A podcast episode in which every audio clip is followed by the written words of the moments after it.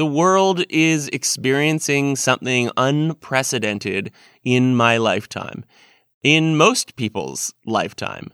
Of course, I feel nervous and scared and panicked and confused and unmotivated. Of course.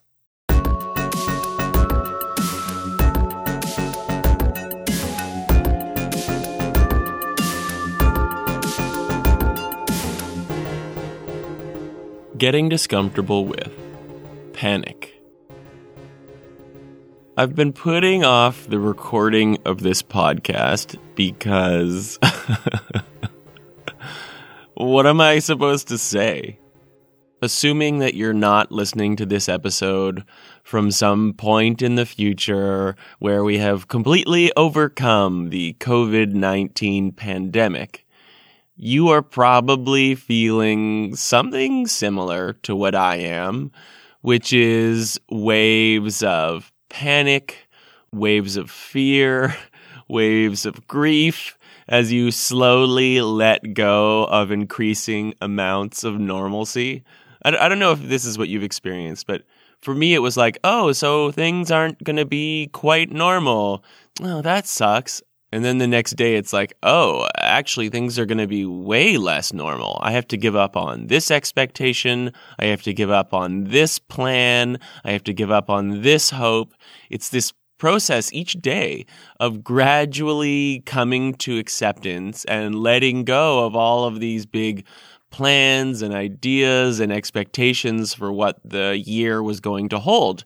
And with each letting go, there is grief and sadness, of course. And then there's also these waves of curiosity and kind of thrilled, anxious excitement in a way, and waves of eerie calm and acceptance, and sometimes even waves of kind of uh, uh, surrender, where you're like, all right, just fuck it, fuck it, fuck it all. And you kind of just like relax into this lower expectation. I, I don't know about you, but uh, you know, the, some of the pressures that I had on myself about you got to make sure you're always doing this and you got to keep that up and got to make sure you, you got this going on. All of that's just like, whatever, whatever, fuck it. I've definitely experienced some waves of hopelessness, some waves of what's the point, some waves where I just couldn't be motivated to get out of bed or do anything other than scroll through Twitter looking at terrifying diagnostics of the future. But then there's also something strangely equalizing about it to recognize that we are all in this together. And it doesn't matter how rich or how famous you are, or what country you're in, or what race you are, or how successful or how attractive everyone is equal when it comes to this virus. It doesn't care who you are. And that's so true. That's like such a necessary message in our culture of hierarchy. You know, shame inherently makes us feel different, bad, and alone. And if we're feeling different, bad, and alone, it immediately creates this comparison that someone else or some other people, they're normal and they're good and they're together. So it, inherently, like physically, creates a sense of better than and lesser than. And when you're feeling shame, you are feeling lesser than. And you have this imaginary sense that someone else out there is better and you want to be better with them. You want to be included. You want to join. You want to be brought up to their level. So I think shame very naturally fuels into a culture of hierarchy. And it makes us think that this concept of status or human value is real. And we have to kind of prove that we are worthy or earn our value by hustling and being successful or being attractive or famous or having a lot of money or whatever value you see as being important in your culture or your in group. So, so many of us are hustling and climbing, trying to get up higher on the fictional hierarchy of human value. And then this pandemic comes along, this virus comes along, and it says, none of that is true. All of you are the same all of you are vulnerable. All of you are interconnected. Your health and well-being at the top of this fictional hierarchy is directly connected to the health and well-being of everyone who's supposedly at the bottom. It's terrifying, don't get me wrong, but there's something clarifying as well. It's showing us the illusory nature of status and hierarchy. It's showing us what a bad strategy that is. Any system that doesn't take into account the well being and health of everyone in that community is suddenly looking like a really bad strategy. As a social animal, we really are all interconnected, both in terms of our physical health, but also our mental health in terms of our need as a social animal for things like a sense of belonging and community and connection and acceptance and validation and being seen. We all need that, and we all need that from each other. So we're deeply interconnected on multiple levels. And it is my longing that after we get over this pandemic, we remember the lesson of how interconnected we are so that we can basically reshape our society and systems to reflect that truth. And as awful as this situation is, it is a very stark lesson to that effect. So I get some comfort from thoughts like that. But in the present moment, like day to day, I generally feel really unsettled. And I have to remind myself that I am in a transition.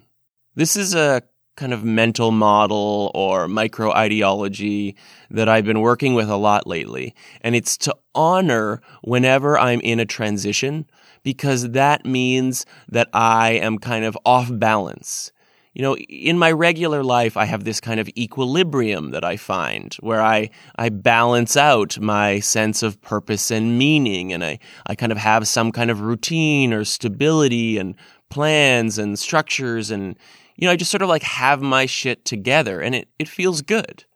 But then when something changes, it throws it all out of balance. I lose my equilibrium and I inevitably start to feel unpleasant emotions and I start to be like this is the thing about emotions is they always feel infinite.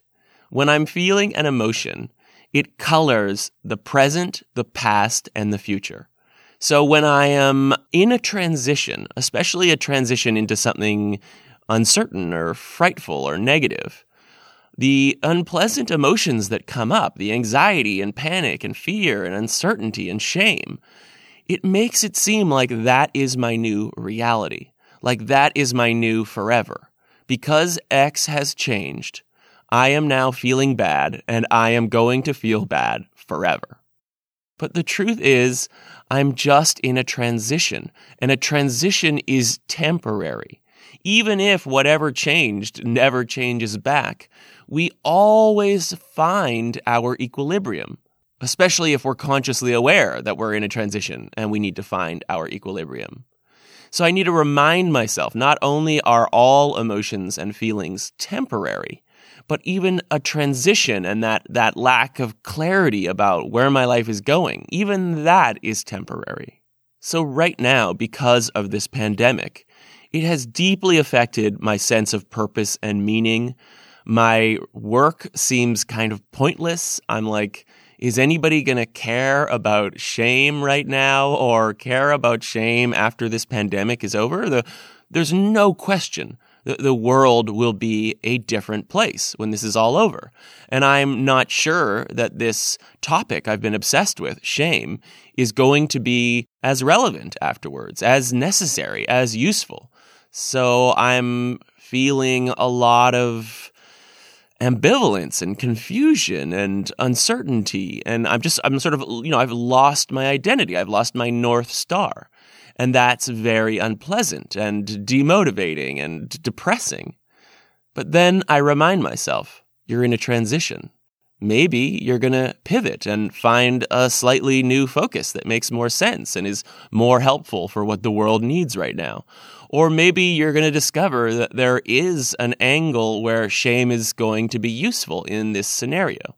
I don't know what it is because I haven't found my equilibrium yet, but I feel a lot more acceptance, surrender, a lot more contentment, a lot more pleasantness when I honor that I'm in a transition and I know that I am going to find my balance again. And the only reason I'm feeling bad is because it takes time.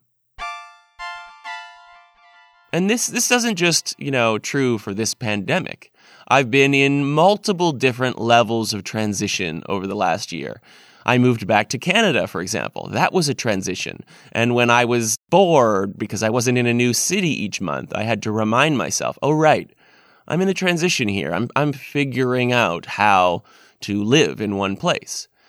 And now that transition is quite resolved because I'm relieved to not be traveling the world during this uncertain, volatile period. So these transitions kind of come and go and they ebb. And we, I think, as cognitive creatures, just naturally find our way back to an equilibrium that makes sense. And I can kind of hear in the back of my head Buddhists like Pema Chodron chiding me, reminding me that if I never found an equilibrium in the first place, I wouldn't be thrown off by losing it.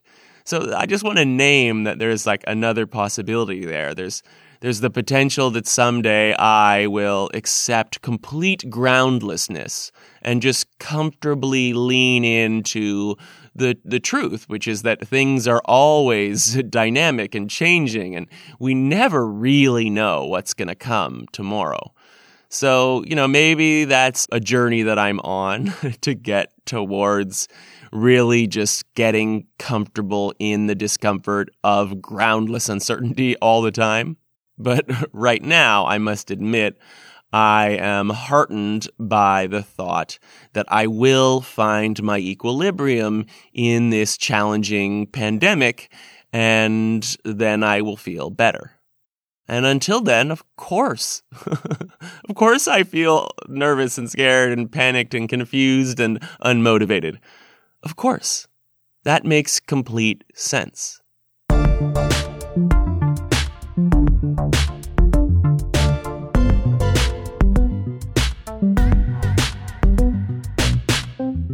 This brings me to another concept that I've been using a lot lately to deal with the unpleasantness of the situation. And that is simply the phrase, of course. Of course is the gateway drug towards acceptance and self compassion. Of course is a deceptively simple phrase, but it actually has incredible power. Whenever I feel shame, the first thing I do is put my hand on my chest, on my kind of heart area, and say, Of course. Even if I don't know what that of course means. It just right away acknowledges and honors and accepts and embraces that my body is giving me an emotional message about something. And I know that anytime my body gives me any emotional message or, or creates any feeling, that there is a reason whether I can see it or not, and that when I know that reason, it will stimulate an of course, or even a no wonder. So I just stop when I'm feeling an emotion, especially an unpleasant emotion. And I often put my hand on my chest and I say, Of course. And then I just feel it. I just take a minute and I allow the emotion to work through me. This is my body processing this emotion.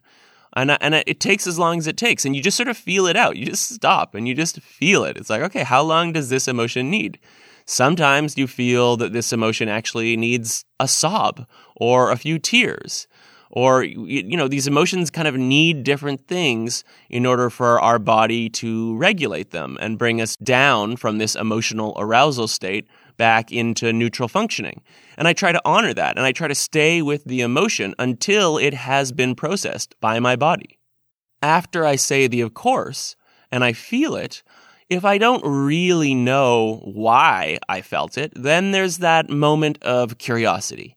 that is when I can start asking some questions about, okay, well, what triggered this and why did it come up? And like, what exactly is the message that my body is trying to convey here? And the important thing to remember about curiosity is that you have to be very careful to stop your innate negativity bias from answering the questions that curiosity brings up. This is especially important when you are dealing with shame. When you say, of course, about shame and then move into curiosity because you're not entirely sure what triggered the shame, your negativity bias is going to want to jump in with the worst possible explanations. That's the whole role of your negativity bias. That's why we have a negativity bias. It is there to show us the worst case scenarios so that we are prepared to defend against them. But in the modern world where our survival is all but guaranteed, I don't think there's a lot of utility to letting your negativity bias answer the curiosity questions of shame. Because those answers are going to be very unrealistic and very unempowering. Your negativity bias is going to say the meanest shit it can think of. It's going to say, oh, you're feeling shame because you're a bad person who did a terrible thing. And probably everybody knows it. And they're all laughing at you and they're mocking you and they don't want to be friends with you anymore. You never should have said that. You never should have dressed like that. It's probably because of the way you look, or maybe it's because of the way you smell. Like your negativity bias will stop at no lengths to let you know every possible way that you could have royally fucked up everything. And I just don't think that that is extremely useful. So, to avoid your negativity bias, when you use curiosity, only ask questions about the situation and about yourself and what you're feeling that you can 100% answer yourself. So, if the questions are, well, what did that person think of me? Or how did they interpret this? Or anything that is someone else's perspective or thought or opinion. You either go directly to that person and say, Hey, I would love if you could answer these questions that are coming up for me. Are you upset? Did I insult you? Whatever the question might be. And if you can get an answer directly from the person, then that is a great way to stop your negativity bias from filling in the blanks. But if you can't, it's really important to just not go there. Your curiosity should be all about yourself. Okay, so why was I triggered? Mm, because I was talking about that thing and then they made that weird look. Okay, so they that person made a look that I wasn't able to interpret. And I was talking about a subject that I feel a bit sensitive about. So you can already kind of see what the of course is there. Of course, I'm going to feel a bit of shame when someone makes a face that I can't interpret. Of course, my body is designed to react that way. And of course, I'm uh, going to feel a little bit of shame when I find myself talking about something that I don't feel very comfortable talking about. Of course, I'm going to feel shame in that situation. That's very vulnerable for me. So you can use curiosity to get a lot of understanding about yourself and about how you feel and about what's common and completely understandable and normal for you. And once you have the answer to those of courses, you can let it go. This is how you avoid going into rumination.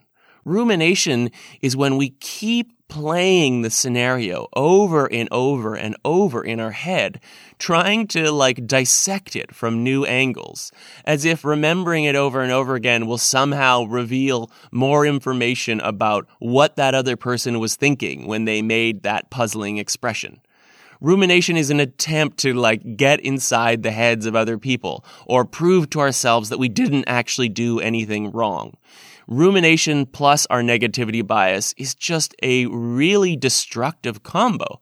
Because when you ruminate on that shame, you are actually triggering the shame reaction over and over again every time you ruminate on that situation. Every time you replay it, the shame comes out again.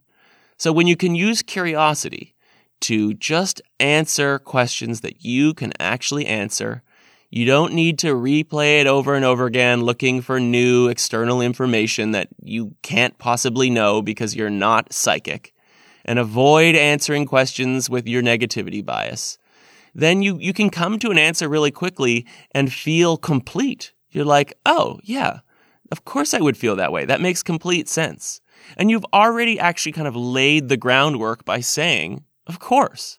Of course is just saying this makes sense. And it makes sense for internal reasons. It's about me. It's my shame. And it was stimulated within me. It's not actually about what the other person is thinking. It's about our fears and worries and care about what the other person might be thinking. And that alone is enough to justify and of course. Oh, I don't know what they're thinking. So, of course, I'm feeling shame. I would love to know that they approved of me or validated me or liked me or desired me. I, w- I would love to know that. But I don't and I can't. So, of course, there's a little bit of shame there in that uncertainty. Did I really connect with this person? Did they really like me? Of course, that's going to stimulate shame.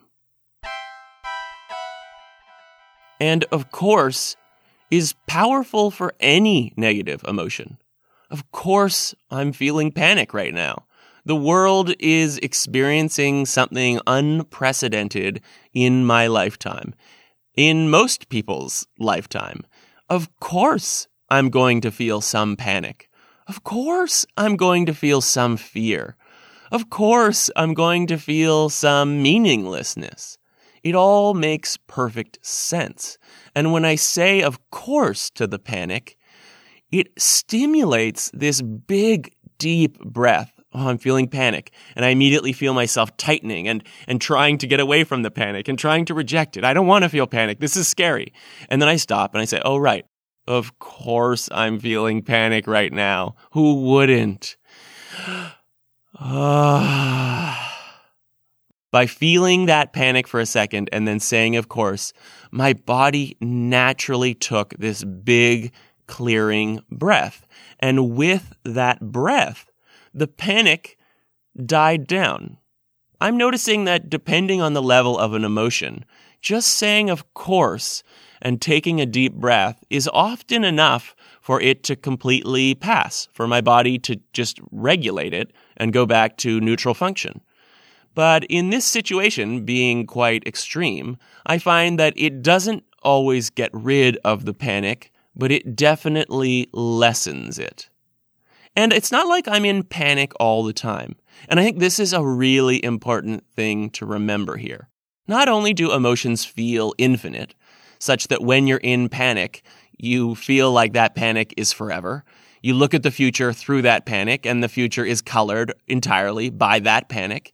You even look at the past. You remember things that were not panic ridden, and they feel full of panic because you are feeling panic now. The emotions that we are feeling in the moment color everything as we're feeling them, but they always pass. That's such an important point to remind ourselves of. No matter what you're feeling, no matter how unbearable it seems, not only, of course, are you feeling it, but it's going to pass. That's the thing about those emotions that say, I can't do this, I can't handle this we feel like we can't handle it because we're assuming that this is forever.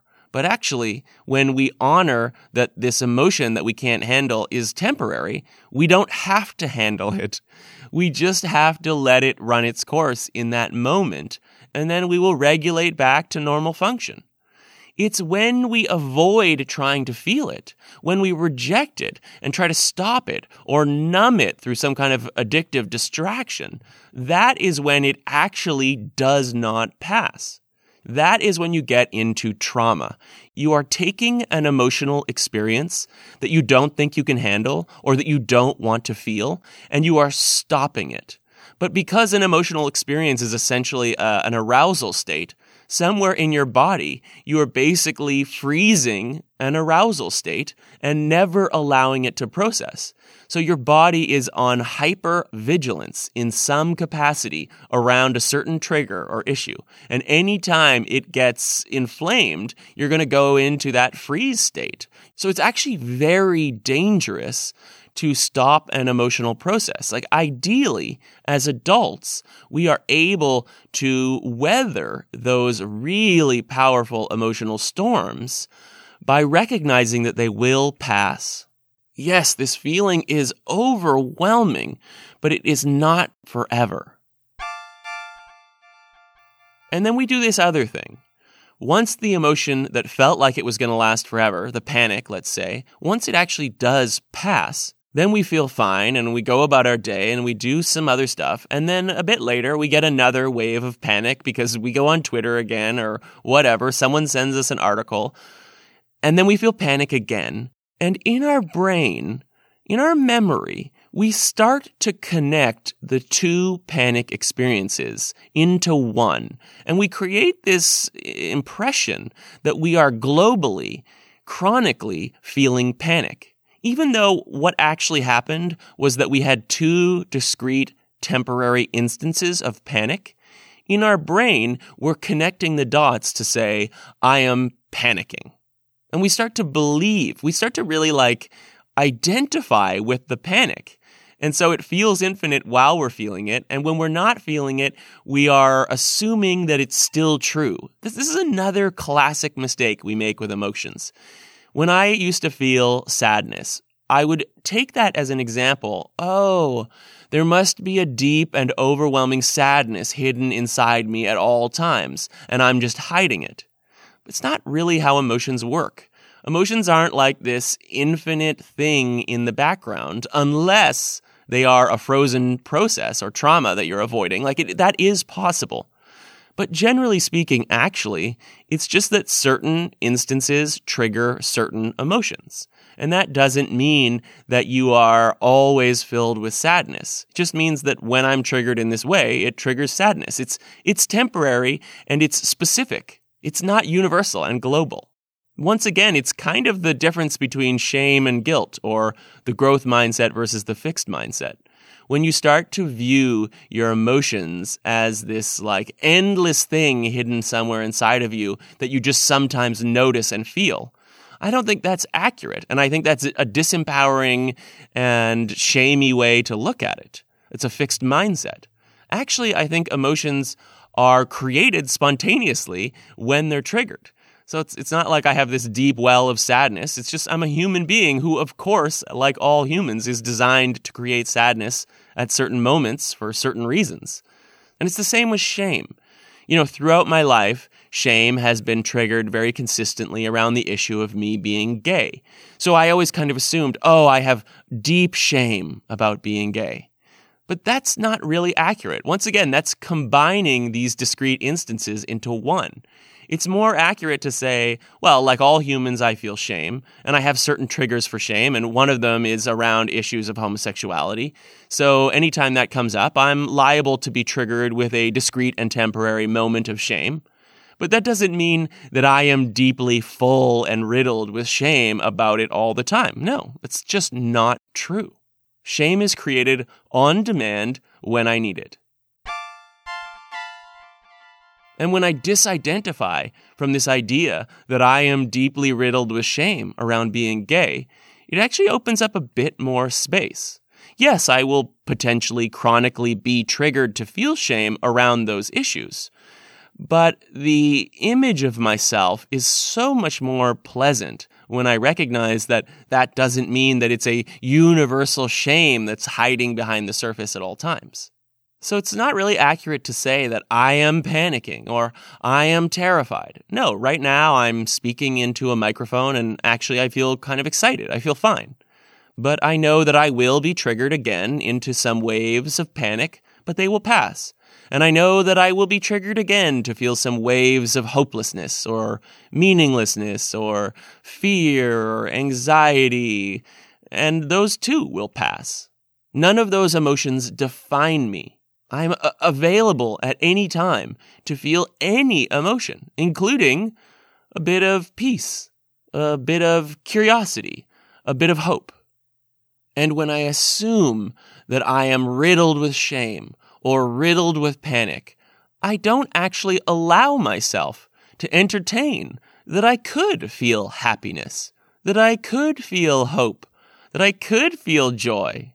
I'm doing myself a disservice by buying into this idea that my emotions are always there in the background and that they are my deep, dark truths, or that shame is something that is always weighing me down.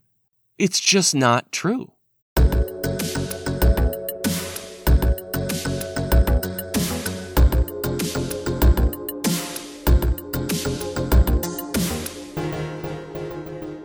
So, in this time of uncertainty, of course, all of us are going to feel waves of negative emotions more than we probably were before this came up.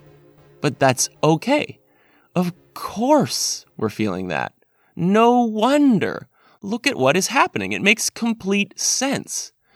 And I, I urge you to accept those emotions and to take a moment and to feel them with self compassion to hear their message and to let your body process it.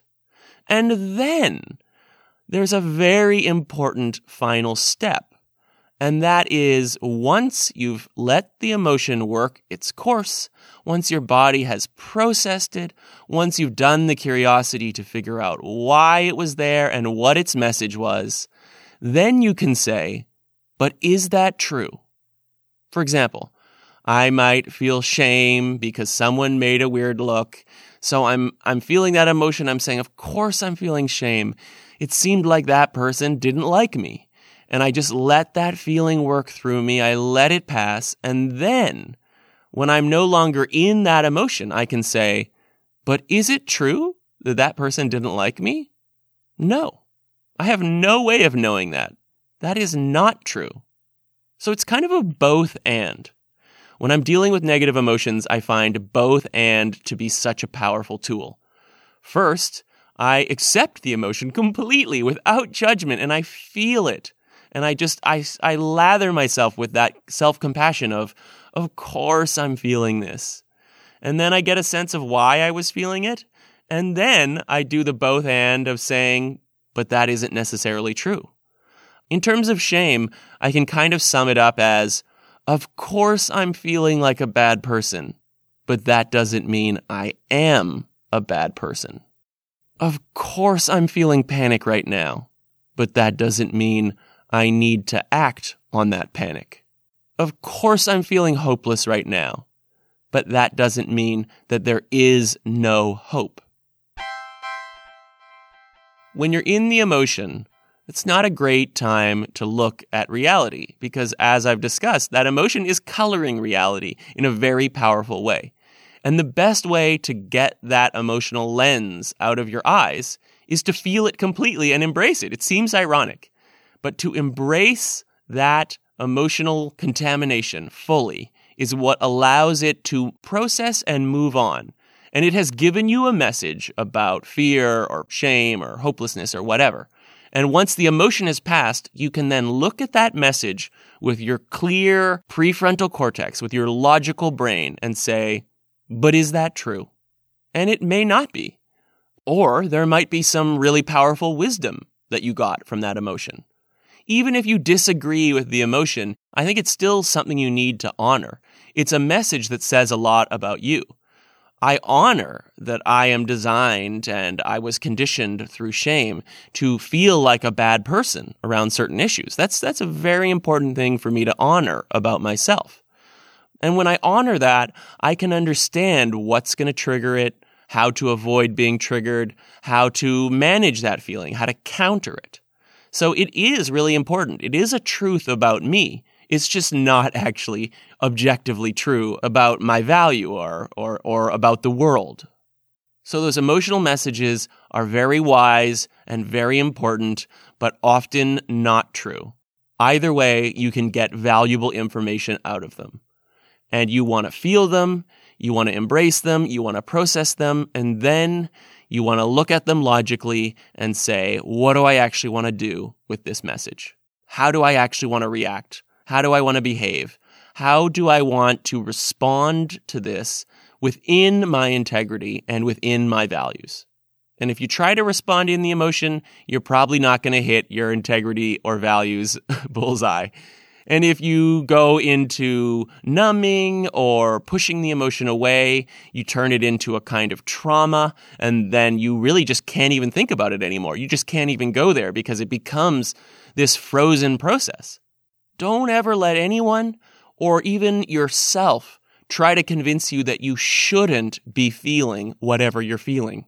I shouldn't be feeling shame right now. I didn't do anything wrong. There's no utility to that statement. You're feeling what you're feeling. And when you look at it, you'll actually say, well, of course I'm feeling shame. I always feel shame in situations where this happens. And though logically I know I don't need to feel shame about that, I'm conditioned that way. So you have to be careful about where you place the logic part. If you place the logic part before the feeling, thus stopping your body from feeling the feeling, it's, it's really not helpful. The correct order is to feel the feeling completely and to, to accept it. And then when it's past, to go into the logic that says, yeah, but that's not true. That logic isn't rejecting the emotion, it's just offsetting it, it's counterbalancing it. And if you go into the logic too soon, it's going to be an attempt to stop yourself from feeling an unpleasant feeling, mostly because you don't want to feel an unpleasant feeling. None of us do. I mean, unpleasant feelings are designed to drive us into some kind of action that's supposed to mitigate the unpleasant feeling. That's how shame controls us. That's how pain controls us. That's how fear controls us. That's why it's so important if you don't want to be controlled by your shame or your fear, to just feel it and let it pass. When you get comfortable with discomfort, you can just sit in it until it passes because all emotions pass when you feel them. You could almost say that shame, pain, and fear don't want you to just feel them. They want you to act. They want you to react in an emotional way to try to save yourself but actually, because the world we live in is very different than the world in which our shame, fear, and pain were evolved, we want to give ourselves and our logical brains a little bit more input than just being driven by our instincts. And to do that, all you have to do is just not react, is just sit in that discomfort and feel it and say, Of course I'm feeling this and just give yourself that little warm self compassion and acceptance as that emotion passes. And once it's gone, we have the logical faculties to then react in the way that we want to react consciously, as opposed to just the way our ancient instincts want us to react. So, right now, with what we're going through, I, I really encourage everyone to look at how they are doing their emotional dance and try to play with it and figure out what the best way is for you to get through these emotions in a healthy way, receive their messages, and then work with those messages realistically and logically. And my recommendation is try, of course, and then try a little curiosity if need be. Try to avoid rumination and try to avoid your negativity bias. And once you feel like that emotional process has been regulated and you have a sense of why it happened and what the message was, make sure that you look at it in the clear, logical light of your neocortex, this, this miracle of human evolution. Make sure that you use that brain to say, but is that true?